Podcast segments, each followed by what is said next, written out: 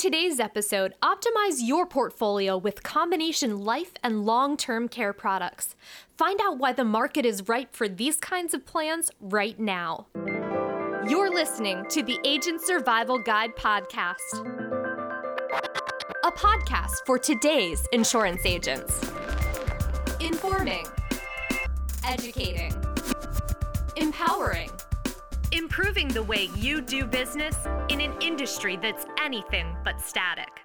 No matter the focus of your business in the health and life insurance industry, if you want to expand your clientele, increase your earnings, or build your reputation as a reliable advisor, it's imperative you offer the products that will best serve your clients' medical and financial needs.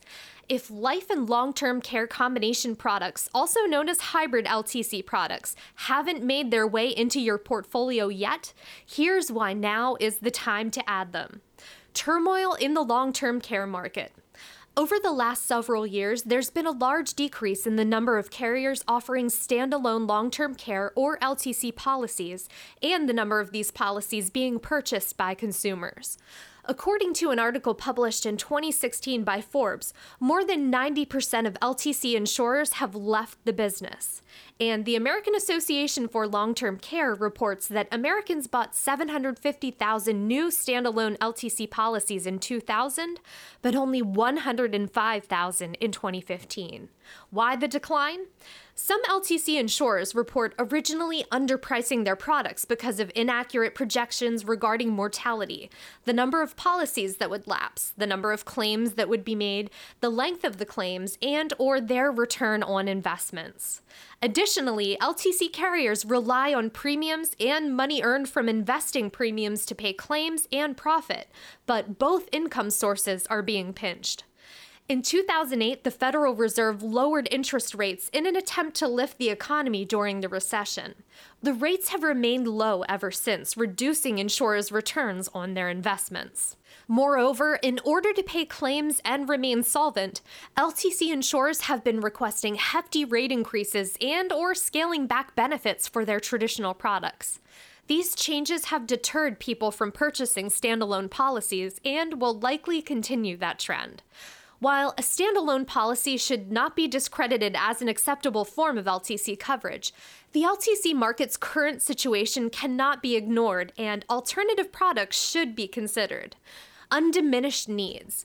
In their 2017 Insurance Barometer study, Life Happens and LIMRA found that 42% of people are very or extremely concerned about having money for retirement.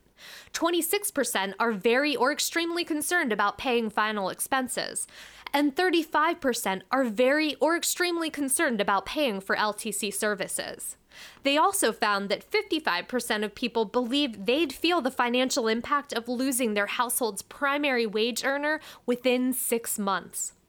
Additionally, the study found that 57% of people believe they need LTC insurance, but only 14% actually own it. Some of your clients may be apprehensive about buying life or LTC protection. The fact of the matter is, while both dying and receiving LTC are expensive, death is inevitable and the chance that they will need LTC in the future is high.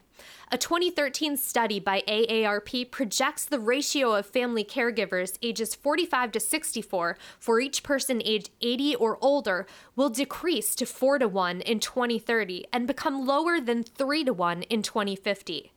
The care gap is growing as this ratio was more than 7 to 1 in 2010. Furthermore, the U.S. Department of Health and Human Services estimates 70% of Americans turning 65 can assume they'll use some form of LTC throughout their life. Truthfully, life and LTC coverage play an essential role in allowing many people to financially protect their future and that of their loved ones. An increasingly popular solution. Medicare doesn't offer death benefits and only covers stays in certain facilities if they're medically necessary. It will not cover stays for custodial care. Medicaid offers some custodial LTC coverage, but beneficiaries must qualify for Medicaid to receive these benefits. Considering their limited options, need for LTC coverage, and the current state of the LTC market, it's no surprise more and more people are turning to life and LTC combination products for protection.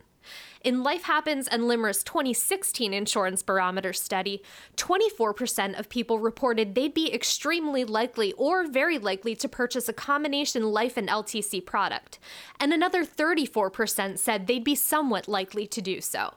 Moreover, LIMRA research shows that life combination products have experienced growth over the last several years.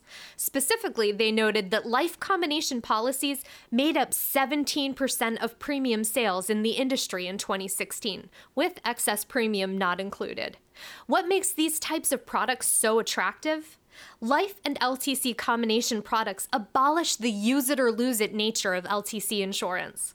If the policyholder needs LTC, he draws from his death benefit first. Then, depending on the policy, the insurer will pay out a certain amount more in LTC benefits. If the policyholder passes away without having used any LTC, his beneficiary receives the death benefit. What's more, unlike standalone LTC policies, life and LTC combination policies have a return of premium option, and their rates can be locked in. These features mean policyholders don't have to fear unexpected premium hikes or losing their initial investment if they change their mind. Fulfilling your fiduciary responsibility.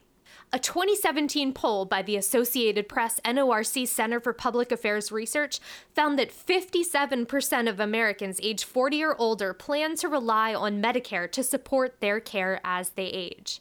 In 2016, just 38% of that same age group said they plan to rely on Medicare. In their 2015 study, the same organization found 34% of Americans age 40 or older believe Medicare pays for ongoing care in a nursing home, and 36% think it pays for ongoing care at home by a licensed home health care aide. What happens if they need either of these forms of LTC and then find out Medicare won't help foot the bill? As your client's trusted advisor, you should make sure they're properly informed about the risks related to their future healthcare and finances and the ways they can mitigate those risks. Having these in depth conversations with clients is especially important in today's litigious environment life expectancies have increased for those reaching ages 65 and 85, according to the Centers for Disease Control and Prevention. Therefore, remaining silent on the benefits and costs associated with foregoing life and LTC coverage is leaving clients in the dark about two safeguards they could very well need after they retire. As the LTC market evolves, companies are adapting to provide consumers more dynamic products. Stay at the top of your game by adjusting your portfolio and business plan accordingly. The majority of the statistics we mentioned in this episode came from the past three years of long term care studies conducted by the AP NORC Center for Public Affairs Research. We've got the links to those in our show notes. There's a lot of great information in those reports that can really help guide your sales approach. And as always, you'll find related articles and podcast episode links in there as well. Thank you for listening to this episode of the Agent Survival Guide podcast. We appreciate your support. If you like the show or listen on a regular basis, we want to know. You can leave us a review in a couple of places on the Apple Podcast app on your phone or tablet, or in Apple Podcasts through iTunes on your desktop. We want to know it all what you like best, what you'd like to hear. If you'd rather click on a star without leaving a review, that's fine too. This podcast is all about helping you do business more efficiently, and your feedback helps make that happen. So please, we'd love it if you left a review, and you never know, you just might hear your name and your comments on a future episode. Thank you again for your support. Thanks for listening, and we'll see you next episode.